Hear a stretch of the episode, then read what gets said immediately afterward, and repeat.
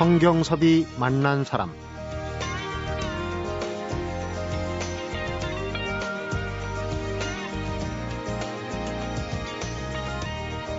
부귀도 권세도 내 바라는 바가 아니다. 맑은 아침 홀로 거닐고 때로는 지팡이를 옆에 세워놓고 밭도 내리라. 깨끗한 냇가에서 실을 읊기도 하고 동쪽 높은 언덕에 올라 휘파람도 불리라. 듣기만 해도 마음이 편안해지는 이 식귀는요. 1500여 년 전에 살다간 중국의 도연명 시 41살에 고향으로 돌아가서 쓴 시죠. 귀거래사 중에 일부인데요. 성경섭이 만난 사람, 오늘은 바로 이 귀거래사를 떠올리게 하는 분을 모셨습니다. 40년 만에 고향 제주로 내려가서 이 또한 즐겁지 아니한가. 귀향살이 이야기를 책으로 펴낸 로마인 이야기의 번역, 번역가죠. 김석희 작가를 만나봅니다.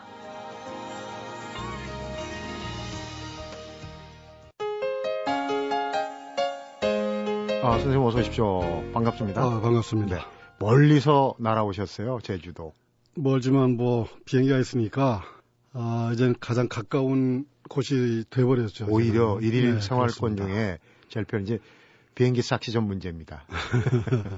제주 중에도 지금 어, 김석희 작가의 고향인 애월 참 이름이 예뻐요. 그게 한자로 풀면 그 물가의 자에다가 그 달월자로 씁니다. 그래서 네. 물가의 어린 달. 음.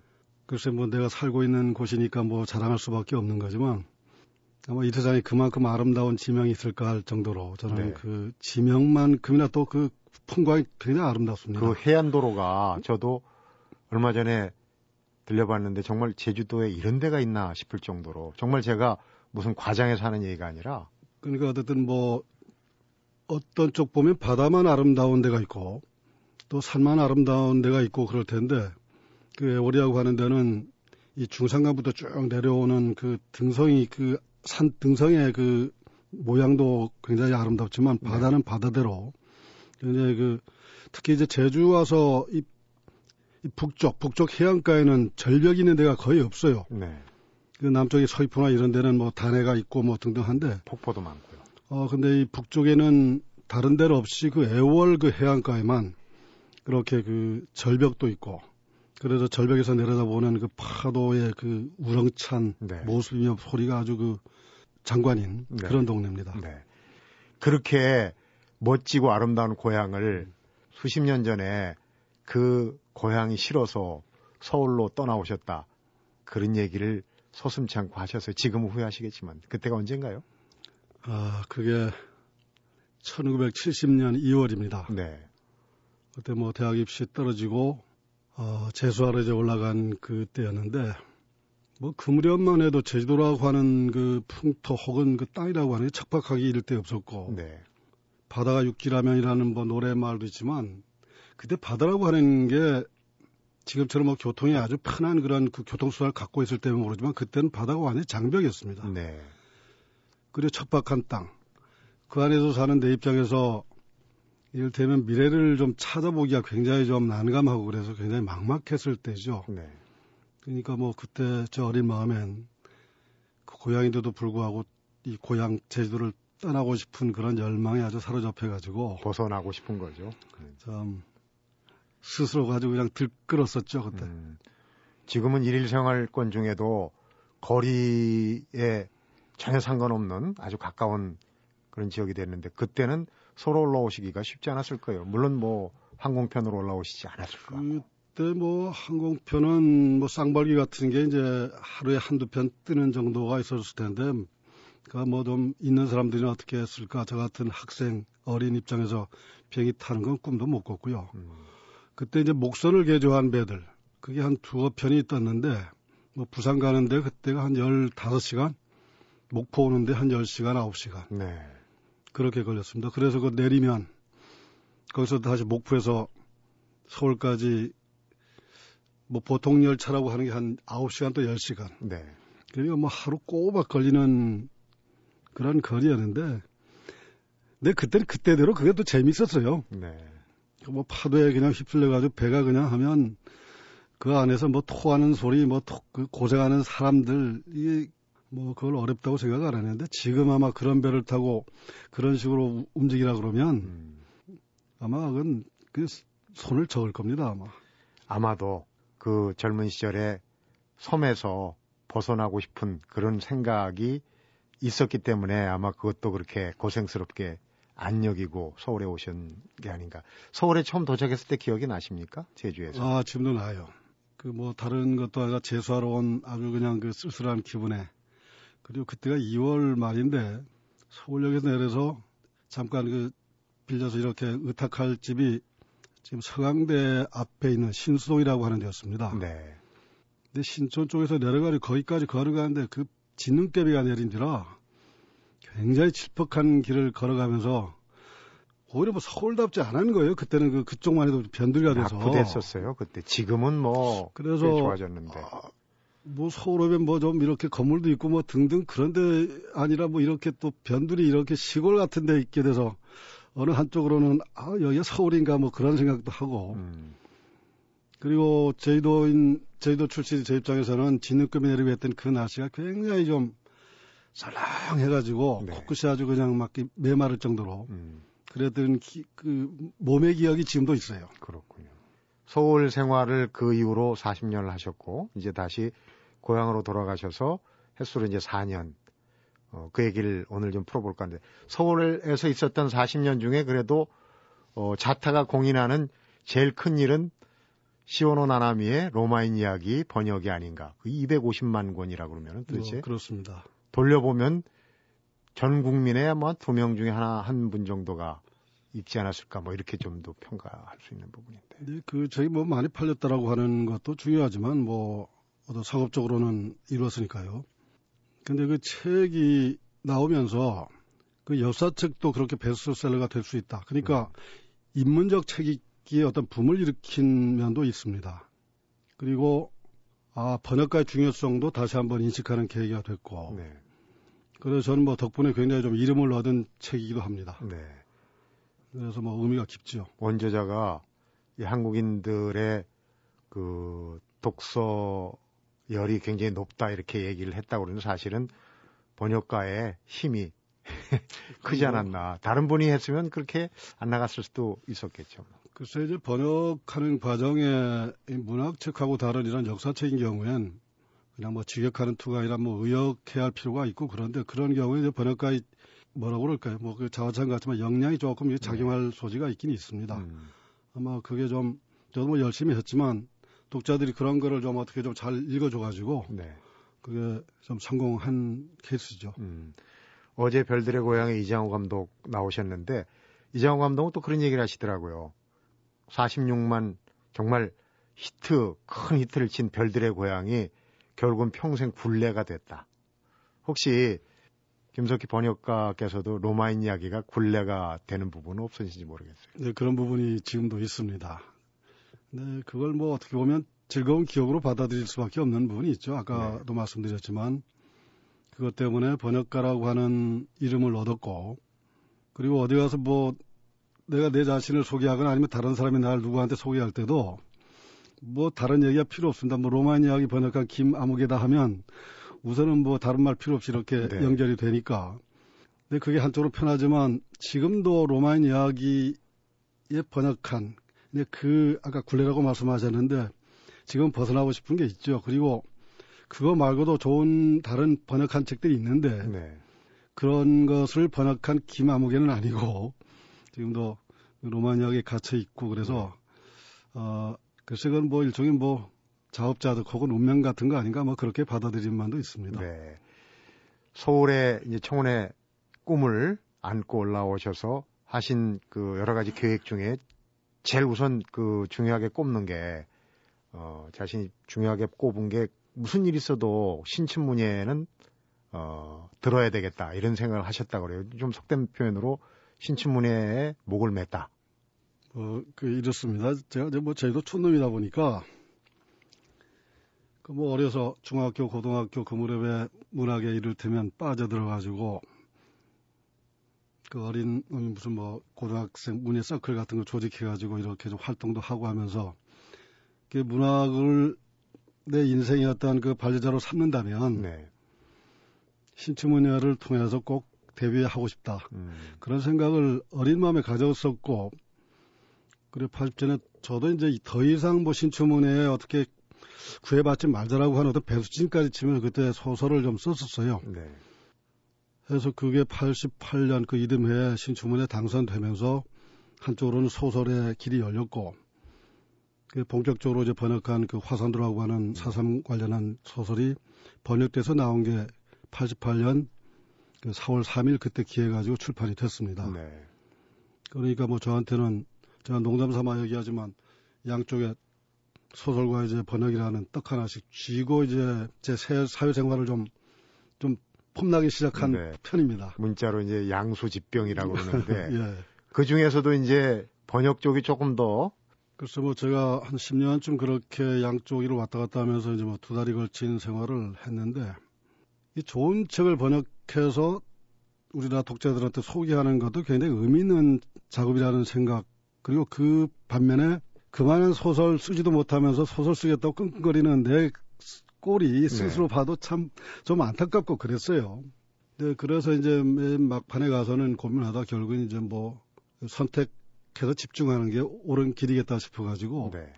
1997년에 마지막 중편 발표하는 걸로 그 후에 이제 뭐 소설을 이제 접은 상태입니다. 음, 번역 얘기는 뒤에 또 여쭤보도록 하고요. 오늘은 사실 우리 김석희 번역가를 모신 게 귀거래사를 듣기 위해서 네. 제주도에 관련된 재미난 얘기들을 그 귀거래사에서 쓰셨어요. 근데 책 제목이 이 또한 즐겁지 아니한가 공자님 말씀이죠. 그렇습니다. 논에 나오는 네. 얘기입니다. 네. 그 얘기를 오늘 좀 풀어보겠습니다. 제주도에 대한 새로운 이해가 새로운 지평이 열리지 않을까 하는 기대를 가져봅니다.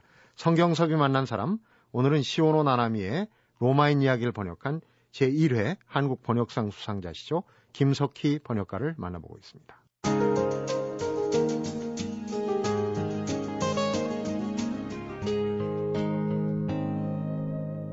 성경섭이 만난 사람. 이제 우리 김석희 번역가는 고향에서는 아마도 전국구 문인 대우 대접을 받으시지 않을까 하는데 그 책에서 보니까 애월 문학회. 네네. 문학회 앞에 애월이 붙은 게또 왠지 잘 어울려요. 그렇습니다. 거기에 또 이렇게 어, 얽히게 되는 그런 얘기가 나오시던데 그 얘기부터 좀 해주시죠. 좀 제가 원래 그런데 이렇게 나서는 거 좀 싫어가지고 네. 그런 쪽 그냥 이를테면 공식적인 그런 그 네트워크는 제가 이제 관여를 안 했어요. 근데 애월 문학회라고 하는 게 제가 가기 그냥 낙향하기 한 두 달쯤 전에 결성됐다고 합니다. 그러면 어떤 기회에 거기 그 회장된 분하고 거기 간사인 젊은 친구가 우리 집을 찾아왔어요. 와가지고 그 지방에 요러요러한 뭐 문인 단체가 이렇게 아마추어들끼리 음. 예, 결성을 했으니까 와서 가끔 오셔가지고 뭐 술도 잡수고 그럽시다 해가지고 그렇게 해서 그는 그런 관계가 좀 아기자기하고 아름답지 않습니까? 네. 그래서 이제 갔는데 한 40명쯤 돼요.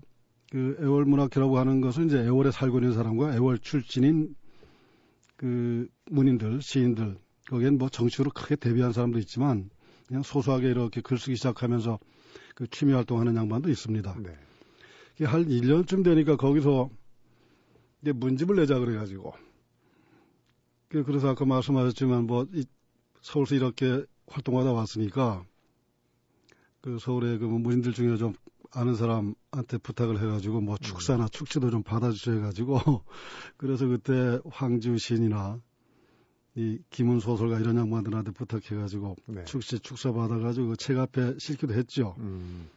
그런 이제 문학 동호인들이 제주도만의 제주도의 그 고유한 독특한 풍습들이 많지 않습니까? 오늘 그 얘기를 좀 여쭤보기도 하겠지만 그런 얘기를 담아서 이제 애월 통신을 쓰셨는데 우선 그 관원상제에 관한 제주도의 풍습이 아주 독특한 것 같아요. 결혼을 그 결혼식 잔치를 굉장히 크게 하던데요.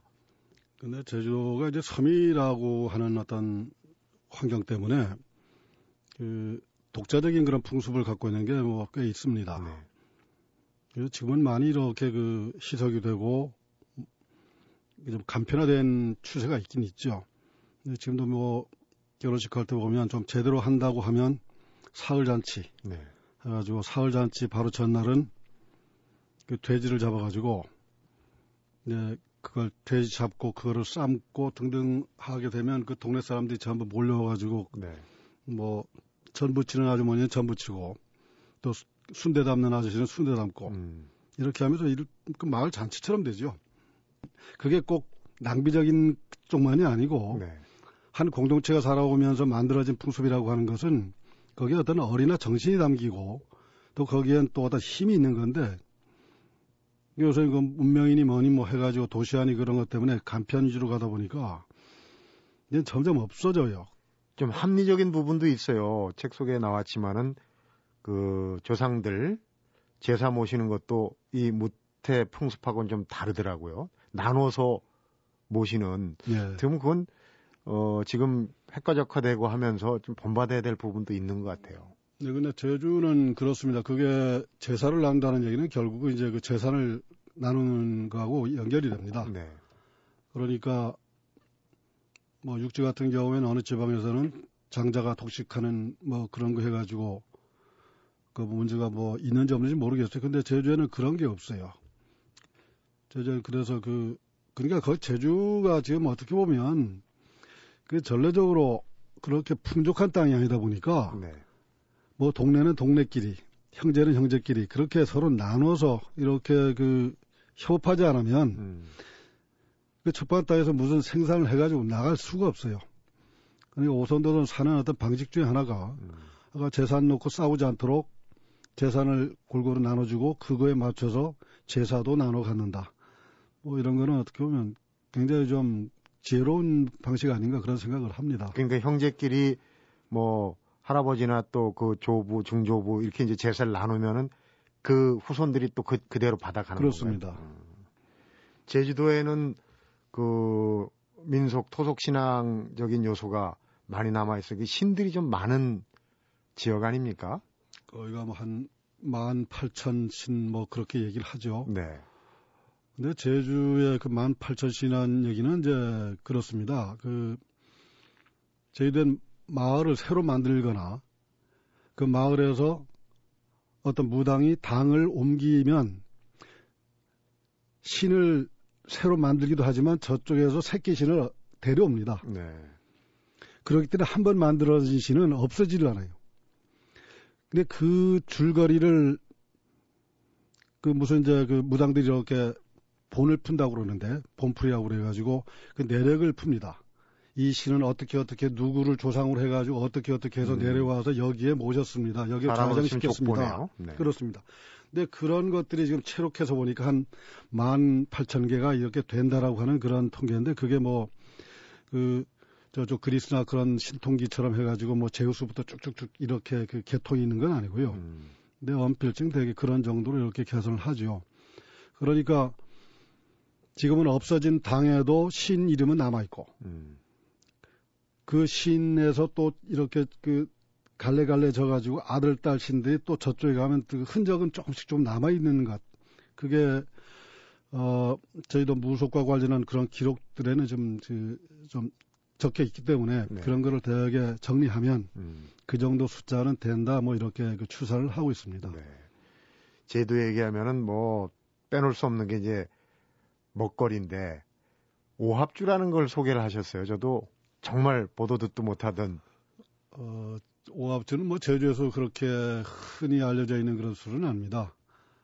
뭐 좀 이런 얘기가 어떨지 모르겠는데 그 옛날부터 조금 뭐 사는 집에서 음. 만들어서 먹던 가양주죠. 일종의 가양주면서 그냥 영양 술이에요. 네. 거기에 뭐 꿀, 계란 뭐 뭐 등등 해가지고 이 다섯 가지를 합쳐가지고 발효시킨 음료 막걸리죠 일종의 막걸리인데 저희 어머니는 저희 그 외할머니한테 그거를 배워가지고 지금 해 오셨는데 저희 누이들이 그걸 배운 적이 있는데 그게 굉장히 복잡하고 힘들어요. 음. 그 집에서 어떻게 온도를 맞추고 또 옆에 그냥 그 붙어 앉아가지고 그게 어느 정도 발효되는지 항상 체크해가지고 이렇게 해야 되는데 그게 힘드니까 네. 어, 요새 우리 누이들도 뭐 생각은 갖고 있으면서 그걸 하지 못하고 있고, 그래서 내가 한번 해볼까 하는 생각도 했는데, 아이고, 그 엄두가 안 나서 지금은 배우려고 못하고 있는 중입니다. 네.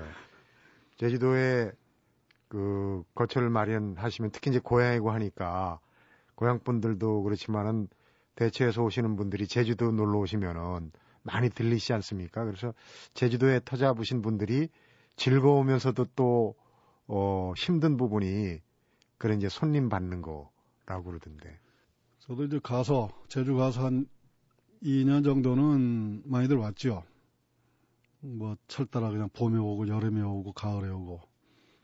그때는 제가 그 일, 날짜 같은 거 조정해서 교통 정리도 해야 할 만큼 그렇게 온 적도 있고 그런데 지금 벌써 한 4년 넘고 이제 원래는 이제 5년 차 이렇게 들어서니까 저랑 이제 관련한 어떤 그 분야 사람들이 뭐 그냥 출판사면 출판사 아니면 뭐 친구들 대충 왔다 간 사람도 거의 왔다 가는 것 같아요. 그래도 이제는 한 1년에 한 대여섯 팀?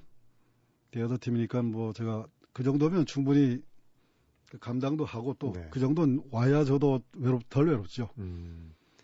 고향을 떠나서 서울에서 40년 하고 다시 귀향해서 4년 하고 무게의 비중을 두면 현재는 아무래도 서울 쪽이 기울겠죠. 아, 근데 지금 서울에 있는 친구들이나 뭐 후배들 좀 미안한 얘기하지만 전 벌써 이제 그 서울 이쪽에 살았던 기억들이 가물가물해요. 네. 참 사람이 이렇게 아주 간사스럽구나라고 하는 그 반성도 해보는데 아마 그건 지금 고향에 가서 사는 그 즐거움이 뭐 그만큼 크다 뭐 그런 식으로 그 얘기가 될 수 있는지도 모르겠어요. 네. 아이고, 그래서 이 방송을 들을 서울에 있는 내 친구 후배들 미안합니다. 지금 귀거래사를 한창 쓰고 계신데 우리 김석희 번역가님한테 고향에서의 지금부터 지금 이미 실행 단계에 들어갔겠죠. 실행 모드에 들어갔을 텐데 세 가지 꿈이 있다고 그러십니다. 잠시 후에 아, 여쭤서 들어보도록 하겠습니다.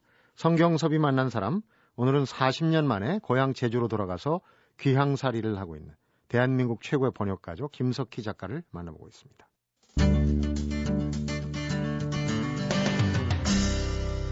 성경섭이 만난 사람.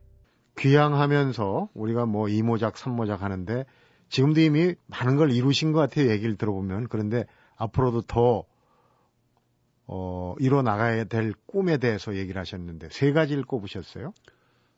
어, 제가 이거는 뭐 어떤 소설 속에도 잠깐 이렇게 담았던 내용입니다. 그때는 제가 40대 때, 그 내가 나중에 나이가 들면 뭘 뭘 해야지 한 그 세 가지 꿈이 있었는데, 그 하나가 고향에 가서 그 동네 꼬맹이들 모아놓고 옛날식 서당을 음. 만들어 가지고 그 아이들 가르치고 싶다는 생각을 했었죠. 그랬다고 네. 뭐 옛날 서당처럼 뭐 공자월 맹자를 그걸 가르치는 게 아니고. 훈장님이 되시는 건 아니고. 그래서 이제 책 읽기하고 글쓰기. 근데 이게 요새 뭐 많이 그냥 없었다는 인문학적 소양에 대한 가는 기초가 그 두 가지가 아니겠습니까? 네. 그래서 젊은 아이들한테 어린 애들한테도 그런 소양을 좀 이렇게 가르치는 그런 작업을 동네에서 조금이라도 하면 나한테서 책 읽기 글쓰기를 좀 배운 아이들 중에 나는 중간에 소설을 그만뒀지만 괜찮은 작가나 나올 수 있는 거 아닌가 뭐 네. 그런 꿈까지 포함해 가지고 음. 네, 그런 생각을 했었고요. 어, 지금은 벌써 이제 저 손주를 봤습니다만은 손주 보기 훨씬 전에 가졌던 꿈 하나가 손자를 보면 그놈을 이제 방학 땐 제주에 오게 해가지고 네. 이 천자문을 붓글씨로 가르치면서 그 천자문 속에 담긴 그 우주 이야기, 우주 만상에 관한 그 철학적 이야기가 좀 있단 말이죠. 네.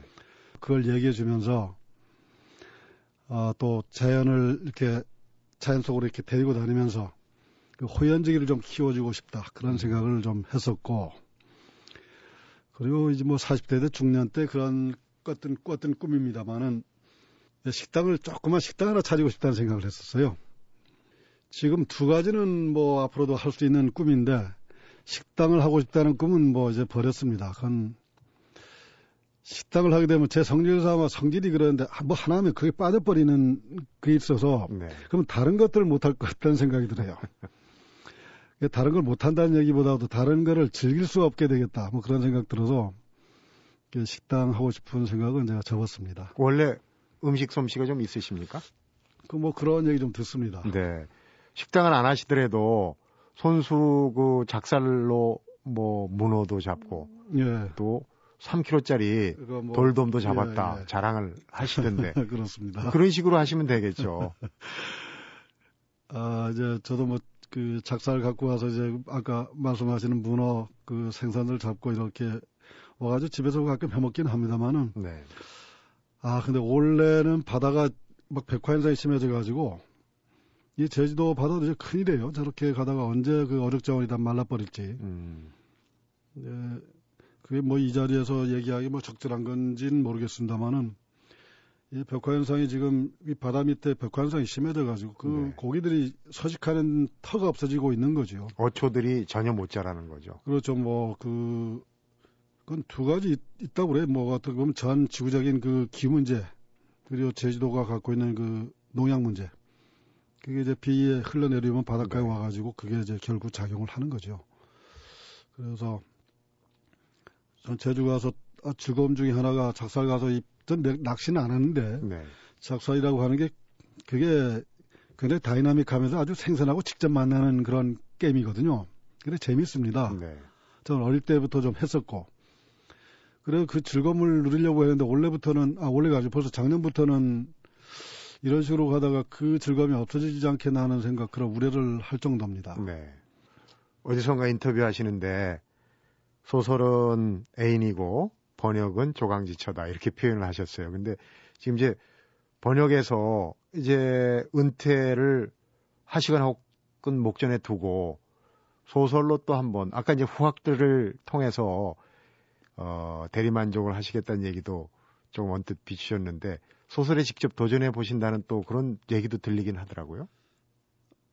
그래서 여기 와서 뭐 꼭 생각한 건 아닙니다. 저기 제가 한 십몇 년쯤 전에 그 일본 작가인 호타요시라는 양반이 쓴 그 평전인데 그 몽테뉴 평전. 네.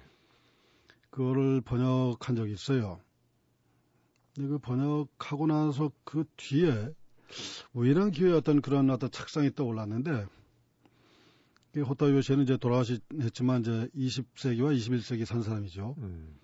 그리고 몽테뉴는 16세기에 산 사람이고 그 호타라는 양반이 저를 불러서 어, 일본으로 갑니다.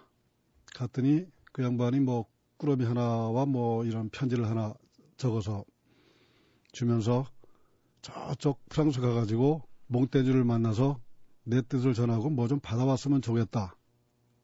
자, 그 부탁을 받고 이제 프랑스로 가서 네. 16세기의 몽테뉴를 찾아가는 거기 때문에 시공을 오고 가는 뭐 좀 묘한 판타지죠. 음. 모르겠어요. 저도 이제 그 꿈은 계속 이렇게 좀 준비해온 부분이 있기 때문에 네.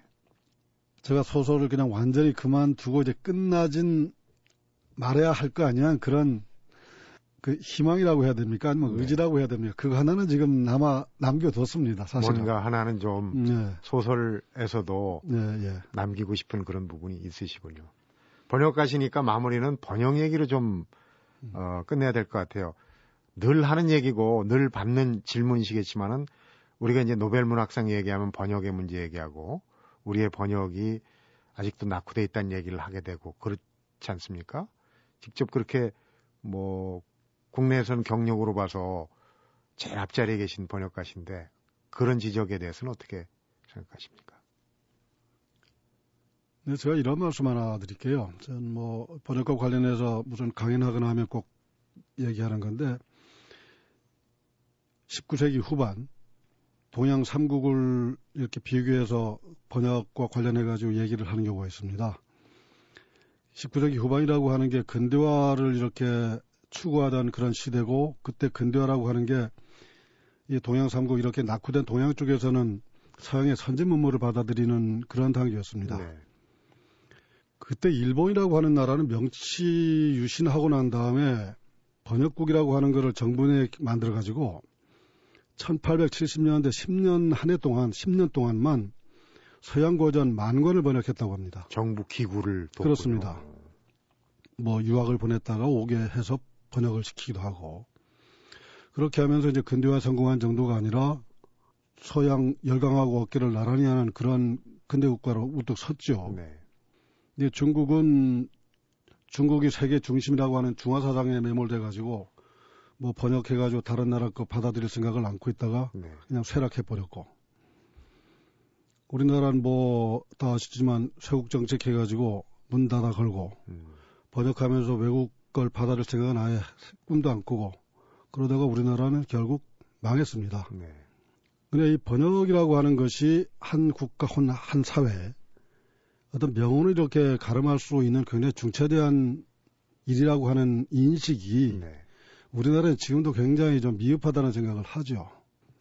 우리나라 작품을 외국어로 번역할 때 그 수준이 어른 책을 이 청소년 책으로 아주 그냥 그 격화시킨 그런 번역입니다. 저쪽에 그 외국어로 번역된 수준이. 네. 그만큼 우리나라 이 문학 작품을 외국어로 번역할 수 있는 그런 인프라가 안, 인력 인적 인프라가 안 됐기 때문에 그렇게 낮은 수준으로 번역을 해놓고 뭐 영국이건 프랑스건 독일이건 그 사람들한테 그 책을 읽으라고 하면 우리가 무슨 태백산을 읽으면서 우리가 느끼는 감동만큼 그 사람이 받을 수가 없어요 도저히. 네. 아마 이런 거에 대한 그 반성, 그러나 번역도 그러나 피드백이 어떤 그런 시스템을 갖춰가는 그런 노력들이 있어야 네. 우리도 제대로 된 번역을 할 수 있고 제대로 된 어떤 그 평가를 받을 수 있는 거 아닌가. 네. 뭐 그런 생각을 해봤습니다. 네. 번역을 평생을 해오신 분이 한 얘기니까 또 어, 실감나게 들리는데 뭐든지 뭐 하루아침에 준비 없이 하려고 해서 되는 일이 뭐가 있겠습니까? 지금 이제 귀걸회사를 쓰시고 어, 세 가지 꿈을 얘기하셨는데 그 후학들 소설 쓰게만 하지 말고 번역가도 좀 키우시고 그리고 어, 본인께서도 소설에 어, 마무리되는 어떤 대작을 한번 좀 아까 얘기 들어보니까 대충 time slip 요새 유행하는 과거와 현재를 오가는 뭐 그런 어, 구성이 될 것 같은데 참 재밌을 것 같다는 생각이 들어요. 꼭 잘 좀 써주시기 바랍니다. 제가 애써보겠습니다. 멀리서 오셔가지고 귀한 시간 내주셔서 어, 얘기 재밌게 잘 들었습니다. 고맙습니다. 아, 불러주셔서 고맙습니다. 성경섭이 만난 사람, 오늘은 고향에서 다시 시작하는 삶, 이 또한 즐겁지 아니한가, 귀향살이 이야기를 펴낸 김석희 번역가를 만나봤습니다. 돌담에는 구멍이 숭숭 뚫려 있습니다. 제주돌담은 그렇게 쌓아야 한다고 그러네요. 그렇게 제주돌담은 바람에 저항하지 않고 대신 제 몸뚱이에 나 있는 구멍으로 바람을 들숨 날숨처럼 드나들게 합니다. 김석희 번역가가 들려주는 제주 돌담 이야기인데요. 여기서 이런 인생의 지혜를 또 하나 얻고 갑니다. 바람이 많이 부는 인생인데 혹 미련하게 돌담을 구멍 하나 없이 빼곡하게 쌓고 사는 건 아닌가. 성경섭이 만난 사람, 오늘은 여기서 인사드리겠습니다.